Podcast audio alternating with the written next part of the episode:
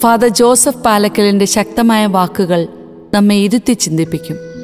ആശയക്കുഴപ്പത്തിലേക്കും അശുഭ പ്രതീക്ഷയിലേക്കും ചിന്താദാരിദ്ര്യത്തിലേക്കും നമ്മെ നയിക്കുന്ന നിശബ്ദനായ കൊലയാളിയെക്കുറിച്ചുള്ള ആധികാരികവും അസാധാരണവുമായ കുറിപ്പുകൾ പൊളിച്ചെഴുത്തിന്റെ പാഠങ്ങൾ. അക്ഷുബ്ധ യുദ്ധത്തിന്റെ നിശബ്ദ ആയുധങ്ങൾ. Silent weapons for quiet wars എന്നൊരു ഗ്രന്ഥം ആയിരത്തി തൊള്ളായിരത്തി എൺപത്തിയാറിൽ പുറത്തിറങ്ങുകയുണ്ടായി. സാമാന്യ ജനത്തെ അവർ പോലും അറിയാതെ സ്വാധീനത്തിലാക്കാനും അടിമപ്പെടുത്താനും രാഷ്ട്രീയ വ്യാവസായിക പ്രത്യയശാസ്ത്ര സംഘടനകൾ ഉപയോഗിക്കുന്ന തന്ത്രങ്ങളാണ് പ്രസ്തുത ഗ്രന്ഥം വിവരിക്കുന്നത്. ഇത്തരം മന്ദമായ യുദ്ധത്തിൽ വെടിയൊച്ചയും ബോംബ് സ്ഫോടനവും കേൾക്കില്ല. പ്രത്യക്ഷ പടയോട്ടമോ വസ്തുവകകളുടെ നാശമോ കാണില്ല. എന്നാൽ ഇതിന്റെ വക്താക്കൾ ദുഷ്ടലാക്കോട് ലക്ഷ്യം വയ്ക്കുന്ന ജനസമൂഹങ്ങളിൽ ശാരീരികവും മാനസികവും ആധ്യാത്മികമായ ക്ഷതമേൽപ്പിക്കാനും മതസാംസ്കാരിക സാമൂഹിക വ്യവസ്ഥിതികളെ തകിടം മറിക്കാനും ഇവ തികച്ചും പ്രയോഗക്ഷമമാണ്.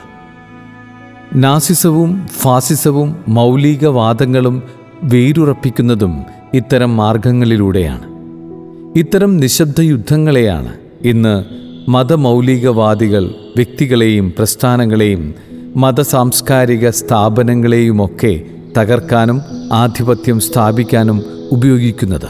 ഇതിനെ പൊളിച്ചെടുക്കൽ വിദ്യ എന്ന ചുരുക്കപ്പേരിൽ വിളിക്കാവുന്നതാണ്.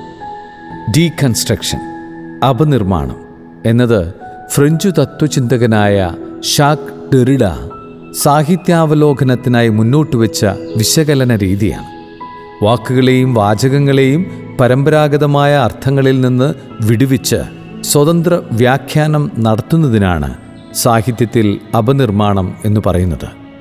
എന്നാൽ ഈ പദം സാമൂഹിക മതാത്മക സാംസ്കാരിക മേഖലകളിലേക്ക് കടമെടുത്തപ്പോൾ അപനിർമ്മാണത്തിന് പുതിയ മാനങ്ങൾ ലഭിച്ചു തുടങ്ങുകയായിരുന്നു. സ്ഥായിയായി ഒരു സമൂഹം അംഗീകരിച്ചാദരിക്കുന്ന പരമ്പരാഗത മൂല്യങ്ങളെയും ധാർമ്മിക കാഴ്ചപ്പാടുകളെയും അഴിച്ചുപണിയിലൂടെ തകർക്കുകയും സ്വയിഷ്ടപ്രകാരമുള്ള ക്ഷിപ്രപ്രസക്തമായ ആപേക്ഷിക മൂല്യങ്ങളെ സംസ്ഥാപിച്ച് സർവാധിപത്യം നേടുകയാണിവയുടെ ലക്ഷ്യം. തങ്ങൾക്ക് മാത്രം അഭിമതമായ രീതിയിൽ മതസാംസ്കാരിക മേഖലകളെ ഉടച്ചു വാർക്കുകയും പരമ്പരാഗത ഭൂരിപക്ഷ കാഴ്ചപ്പാടുകളെ അന്യവൽക്കരിച്ച് കലക്കവെള്ളത്തിൽ മീൻ പിടിക്കുന്നത് പോലെ മുതലെടുപ്പ് നടത്തുകയും ചെയ്യുക എന്നതാണ് ഈ രീതി. രാഷ്ട്രീയ വിജയത്തിനും വ്യാവസായിക മേൽക്കോയ്മയ്ക്കും സാമ്പത്തിക നേട്ടത്തിനും വേണ്ടി ഇത്തരം നിശബ്ദ യുദ്ധങ്ങൾ എന്നും നിലനിന്നിരുന്നു.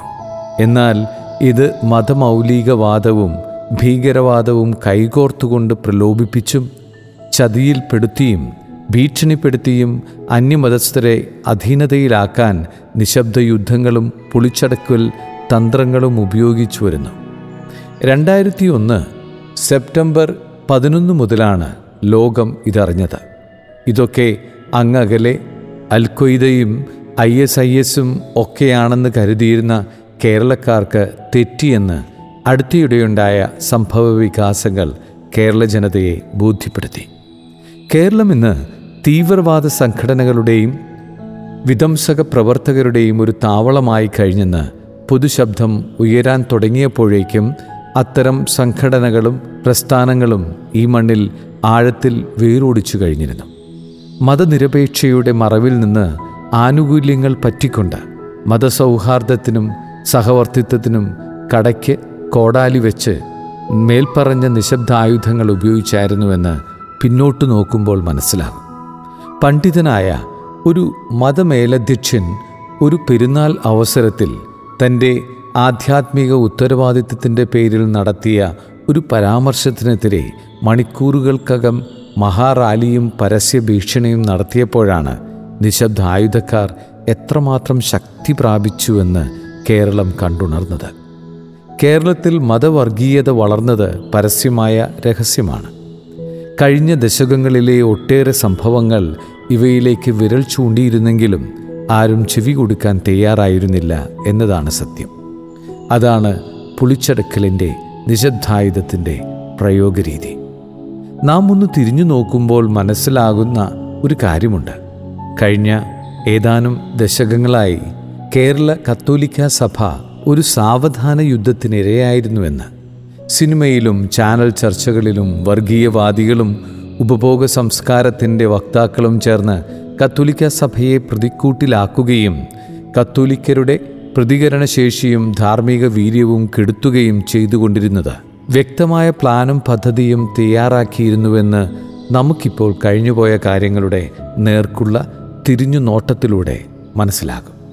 സിനിമയിൽ വൈദികരെ കോമാളികളും ബുദ്ധിഹീനരും വിഷയലംബടരുമൊക്കെയായി ചിത്രീകരിച്ചപ്പോഴും ഉദാഹരണം റോമൻസ് ക്രിസ്തീയ മതാനുഷ്ഠാനങ്ങളെ വക്രീകരിച്ച് അവതരിപ്പിച്ചപ്പോഴും അതെല്ലാം ഒരു തമാശയായി കത്തോലിക്കർ തമസ്കരിച്ച് വിരലിലെണ്ണാവുന്ന വൈദികരുടെയും സന്യസ്തരുടെയും അപജയങ്ങൾ മാസങ്ങൾ നീളുന്ന അന്തിച്ചർച്ചകളായി സന്ധ്യാമണിക്കൂറുകളെ നിറച്ചപ്പോഴും അല്പസ്വല്പ നീരസങ്ങളുടെ പകപോക്കലിനുള്ള അവസരമായി കണ്ട് മാനസികമായി സന്തോഷിച്ചവരും കുറവല്ല. ഒരു പ്രസ്ഥാനത്തെ തകർക്കാൻ അതിന്റെ നേതാക്കളെയും ഉന്നത സ്ഥാനീയരെയും അയോഗ്യരും അസന്മാർഗികളുമായി ചിത്രീകരിക്കുക എന്നത് ഒരു നിശബ്ദായുധമാണ്. ഇടയനെ അടിക്കുക. ആടുകൾ ചിതറിക്കൊള്ളും. എന്ന ബൈബിൾ തത്വം ആധുനിക ചെന്നായ്ക്കൾ ഉപയോഗിക്കുകയല്ലേ എന്നും തോന്നും. ഈ കൊച്ചു കേരളത്തിലും ലോകമെമ്പാടും തന്നെയും കത്തോലിക്ക മതമേലധ്യക്ഷന്മാരെയും പുരോഹിതന്മാരെയും സന്യസ്തരെയും ഇകഴ്ത്തി കാണിക്കുകയും അവരുടെ നിസ്സാര വീഴ്ചകളെ പർവതീകരിക്കുകയും പൗരോഹിത്യ അപചയങ്ങളെ യാതൊരു കാരണവശാലും നിസ്സാരവൽക്കരിക്കുവാൻ ഈ ലേഖകൻ ഉദ്ദേശിക്കുന്നില്ല. സാധ്യമായ മാധ്യമങ്ങളിലൂടെയെല്ലാം പ്രസിദ്ധം ചെയ്യുകയും ചെയ്യുന്നത് ഇന്ന് ഒരു ആഗോള പ്രതിഭാസമായി നിരീക്ഷിക്കാവുന്നതാണ്. എന്തുകൊണ്ടാണ് കത്തോലിക്ക സഭ ഇത്തരത്തിൽ അപകീർത്തിപ്പെടുത്തപ്പെടുന്നത് എന്നത് ചിന്തവ്യമാണ്. സഭയിൽ നിന്നും സഭാ പ്രതിനിധികളിൽ നിന്നും സമുന്നതമായ ഒരു സർഗ നിലവാരം എല്ലാവരും പ്രതീക്ഷിക്കുന്നുണ്ട് എന്ന സാക്ഷാത്തായ മാനം ഇതിനുണ്ട്. അതിനാൽ തന്നെ ഇത്തരം ക്രിയാത്മക വിമർശനങ്ങൾ സ്വീകാര്യമാണ്. ഇവിടെ രണ്ടാമതൊരു കാര്യം കൂടി പ്രസ്താവ്യമാണ്. സഭയുടെ ഉന്നത ധാർമ്മിക നിലപാടുകൾ തന്നെയാണ് സഭയ്ക്കും അധികം ശത്രുക്കൾ ഉണ്ടാകാനും ഹേതുവാകുന്നത്. ഉത്തരാധുനികതയുടെ ലൈംഗിക അരാജകത്വം അമിതഭോഗം ബൗദ്ധിക നേട്ടങ്ങൾക്കു വേണ്ടി പ്രകൃതി വിഭവങ്ങളെയും പാവപ്പെട്ടവന്റെ നിസ്സഹായതയെയും ചൂഷണം ചെയ്യുന്നതുമൊക്കെ ശക്തിയുക്തം എതിർക്കുന്ന ലോകശക്തി ഇന്ന് കത്തോലിക്ക സഭയും അതിന്റെ തലവനായ മാർപ്പാപ്പയും അതിന്റെ കാവലാളുകളായ വൈദികരുമാണ്. വൈദികരെയും സന്യസ്തരെയും ആസക്തികൾക്കടിമകളായി ചിത്രീകരിച്ചുകൊണ്ട് ജനങ്ങൾക്ക് അവരിലുള്ള വിശ്വാസം തകർക്കുന്നത് വഴി ആടുകളെ ചിതറിക്കാൻ ഒരു പരിധിവരെ ഇത്തരം വിധ്വംസക ശക്തികൾക്ക് കഴിയുന്നുണ്ട്. ഒരു കോട്ട തകർക്കാൻ ഏറ്റവും ദുർബലമായ ശിലയിൽ അടിക്കുന്നത് പോലെയാണ് ഒരു പ്രസ്ഥാനത്തെ തകർക്കാൻ അതിലെ അപജയം സംഭവിച്ച വ്യക്തികളെ ചൂണ്ടി എല്ലാവരും ഇങ്ങനെയാണ് എന്ന് പറയുന്നത്. യുക്തി സഹജമല്ലെങ്കിലും സാമാന്യ ജനം മുഴുവൻ ഇത് വിശ്വസിക്കാനിടയാകുന്നു. അഭയ കേസ് മുപ്പത് വർഷം നീട്ടിക്കൊണ്ടുപോയത് വഴിയും പിന്നീടുണ്ടായ പീഡന കേസുകളെക്കുറിച്ചുള്ള അനിയന്ത്രിതമായ മാധ്യമ വിചാരണകളും ഒരു രൂപതയിലെ ഭൂമി ഇടപാട് വിവാദത്തെ സഭയുടെ മുഴുവൻ പ്രശ്നമാക്കി മനഃപൂർവം നാമകരണം ചെയ്തതിലുമൊക്കെ ഇത്തരമൊരു രഹസ്യ അജണ്ടയുടെ രൂപരേഖ തെളിയുന്നുണ്ട്.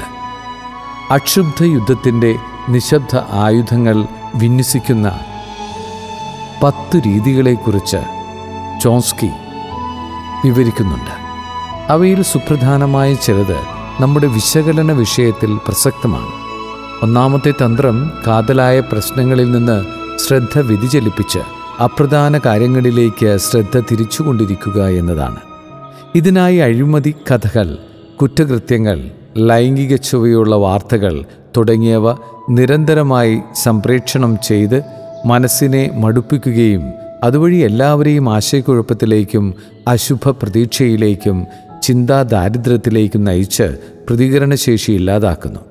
വിദ്യാഭ്യാസ നിലവാരം താഴ്ത്തിയും സംഭവങ്ങളുടെ സമ്പൂർണ ചിത്രം നൽകാതെയും ആളുകളെ മന്ദതയിലേക്കും അജ്ഞതയിലേക്കും നയിക്കും. കേരളത്തിലെ വിദ്യാഭ്യാസ മേഖലയിൽ അനർഹർക്ക് മാർക്ക് നൽകിയും സിലബസുകൾ തിരുത്തിയും സമരങ്ങൾ വഴി പാഠ്യദിനങ്ങൾ വെട്ടിക്കുറച്ചും വിദ്യാഭ്യാസ സ്ഥാപനങ്ങളെക്കുറിച്ച് വിവാദങ്ങൾ ഉയർത്തിയും വിദ്യാഭ്യാസ രംഗത്തെ താഴ്ന്ന നിലവാരത്തിലേക്ക് വലിച്ചഴിക്കുന്നത് നാം ദൈനംദിനം കാണുന്നതാണ്. ലോക നിലവാരമോ രാജ്യാന്തര നിലവാരമുള്ളതോ ആയ ഒരു വിദ്യാഭ്യാസ സ്ഥാപനം പോലും കേരളത്തിലില്ല ഇവയോടൊപ്പം കലാലയങ്ങളിൽ മയക്കുമരുന്നും മദ്യവും വ്യാപകമായി പ്രചരിക്കുന്നുമുണ്ട്. മാധ്യമങ്ങളാകട്ടെ പ്രാദേശിക സംഭവങ്ങളെയും കാഴ്ചപ്പാടുകളെയും വിട്ട് യാതൊന്നും സംപ്രേക്ഷണം ചെയ്യാറുമില്ല. അന്തിച്ചർച്ചയിലെ സ്ഥിരം അതിഥികൾ സാക്ഷി. രണ്ടാമത്തെ പ്രധാന കൗശലം മനുഷ്യരുടെ വികാരങ്ങളെ ത്രസിപ്പിച്ച് അവരിൽ ആസക്തികളും അനുചിത ചിന്തകളും ജനിപ്പിച്ച് ഭോഗ സംസ്കാരത്തിലേക്കും അധമ ചിന്തകളിലേക്കും വാസനകളിലേക്കും നയിക്കുക എന്നതാണ്. മലയാളം ചാനലുകളിലെ സീരിയലുകൾ ലൈംഗിക അരാജകത്വവും അക്രമവാസനയും വൈവാഹിക അവിശ്വസ്തതയും വഞ്ചനയും കാപട്യവുമാണ് വിളമ്പുന്നത്.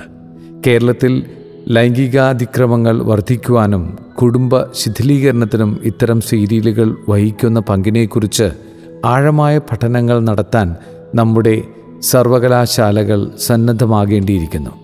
കാര്യകാരണ ബുദ്ധി എത്ര തന്നെ വികസിച്ചാലും മനുഷ്യനിലെ മൃഗബുദ്ധി നിലനിൽക്കുമത്രേ. കാരണം അതിജീവനത്തിന് അത് ആവശ്യമാണ്.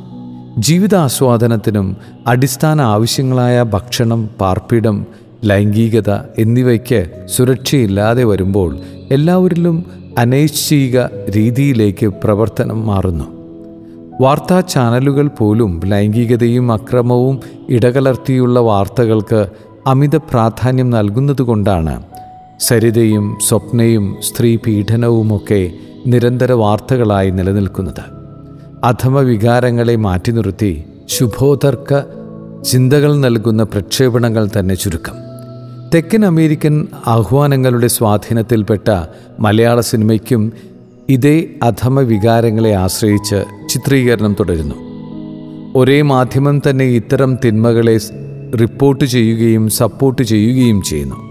ഇന്ന് കേരളത്തിൽ മണിക്കൂറുകൾ നീളുന്ന ചാനൽ ചർച്ചകൾക്കും ചാനൽ ജഡ്ജിമാരുടെ വിധി പ്രസ്താവനകൾക്കും അപ്പുറം ഇന്ന് വഴികളിൽ മുഴുവൻ കുണ്ടും കുഴിയും നിറഞ്ഞിരിക്കുന്നതും അനുവദിച്ചതിലും പത്തിരട്ടി ക്വാറി മാഫിയകൾ പ്രവർത്തിക്കുന്നതും സ്വർണക്കടത്തും മയക്കുമരുന്ന് കടത്തും നിർബാധം തുടരുന്നതും പണിതീർത്ത് ആറുമാസത്തിനകം പാലങ്ങളും തുരങ്കങ്ങളും തകരുന്നതും അനിയന്ത്രിതമായ വിലക്കയറ്റവും പതിവ് കാഴ്ചയായി തുടരുകയും പൊതുജനം പ്രതികരണശേഷിയും ചിന്താശക്തിയും നഷ്ടപ്പെട്ട് അനുദിന വ്യാപാരങ്ങളിൽ മുഴുകി പകലന്തിയോളം പണിയെടുക്കുന്നതും തുടർ കാഴ്ചയാണെന്ന് പ്രതികരണശേഷിയുള്ള ചിന്താശക്തി ഉപയോഗിക്കുന്ന വൈകാരിക ക്ഷോഭങ്ങളിൽ വിവേചനശക്തി നഷ്ടപ്പെടാത്ത ഒരു ജനവിഭാഗം കേരളത്തിലുണ്ടാകേണ്ടിയിരിക്കുന്നു. കേരള കത്തോലിക്ക സഭയെ സംബന്ധിച്ച് മാത്രം പറഞ്ഞാൽ ആനുകാലിക സംഭവങ്ങളുടെ ഗൗരവം ഏറെ ആളുകൾ മനസ്സിലാക്കി തുടങ്ങിയതിന്റെ ചലനങ്ങൾ ദൃശ്യമാകുന്നുണ്ട്. പ്രണയക്കുരുക്കിനെക്കുറിച്ചും ലഹരി എന്ന രഹസ്യ ആയുധത്തെക്കുറിച്ചും സഭയ്ക്കെതിരെയുള്ള സംഘടിത നീക്കങ്ങളെക്കുറിച്ചും ചർച്ച ചെയ്തു തുടങ്ങിയത് തന്നെ ഉണർവിന്റെ ഉദാഹരണമാണ്. എന്നാൽ ഒരു സർക്കുലർ കൊണ്ടോ ഒരു പള്ളിപ്രസംഗം കൊണ്ടോ പരിഹരിക്കപ്പെടാനാകാത്തതിലധികം ആഴത്തിലേക്ക് തള്ളപ്പെട്ട ഒരു ജനതയ്ക്ക് ഇവ മാത്രം തുണയാകില്ല. സഭയുടെ വിദ്യാഭ്യാസ സ്ഥാപനങ്ങളെയും മതപഠന ക്ലാസുകളെയും കുടുംബ യൂണിറ്റുകളെയും കേന്ദ്രീകരിച്ചുള്ള കാര്യമാത്ര പ്രസക്തമായ ബോധവൽക്കരണമാണ് ആവശ്യം നവമാധ്യമങ്ങളുടെ ക്രിയാത്മകമായ ഉപയോഗവും സഭാംഗങ്ങളുടെ നിതാന്ത ജാഗ്രതയും പരമപ്രധാനമാണ്. അതോടൊപ്പം പോരായ്മകളെ പരിഹരിക്കാനും തെറ്റുകളെ ശിക്ഷിക്കാനും സഭയുടെ മാനുഷിക ഭാവം മറക്കാതിരിക്കാനും പരിശ്രമം വേണം. ചുരുക്കം ചില സഭാധികാരികളുടെ ധാർഷ്ട്യവും വിവേചനരഹിതമായ പെരുമാറ്റവുമാണ് പലപ്പോഴും സഭ തനയരെ പോലും സഭാവിരുദ്ധരാക്കുന്നത്. പീഠകളുടെ കാലത്തെ കരുതി ഇത്തരുണത്തിൽ അന്യരാൽ പൊളിച്ചെടുക്കപ്പെടാൻ ഇടം കൊടുക്കാതെ സ്വയം ഒരു പൊളിച്ചെടുക്കലിന് സഭാധികാരികളും സഭാ തനയരും തയ്യാറാകേണ്ടിയിരിക്കുന്നു. ഈശോ നൽകിയ ഉപദേശം ഓർക്കാനുള്ള സമയമാണിത്. നിങ്ങൾ പ്രാവുകളെ പോലെ നിഷ്കളങ്കരും സർപ്പങ്ങളെപ്പോലെ വിവേകമതികളുമായിരിക്കുവിൻ. സത്യത്തിനും നീതിക്കും വേണ്ടി നിലകൊണ്ടിട്ടാണ് സഭ പീഡ അനുഭവിക്കുന്നതെങ്കിൽ അതിൽ സന്തോഷിക്കാനും കഴിയണം.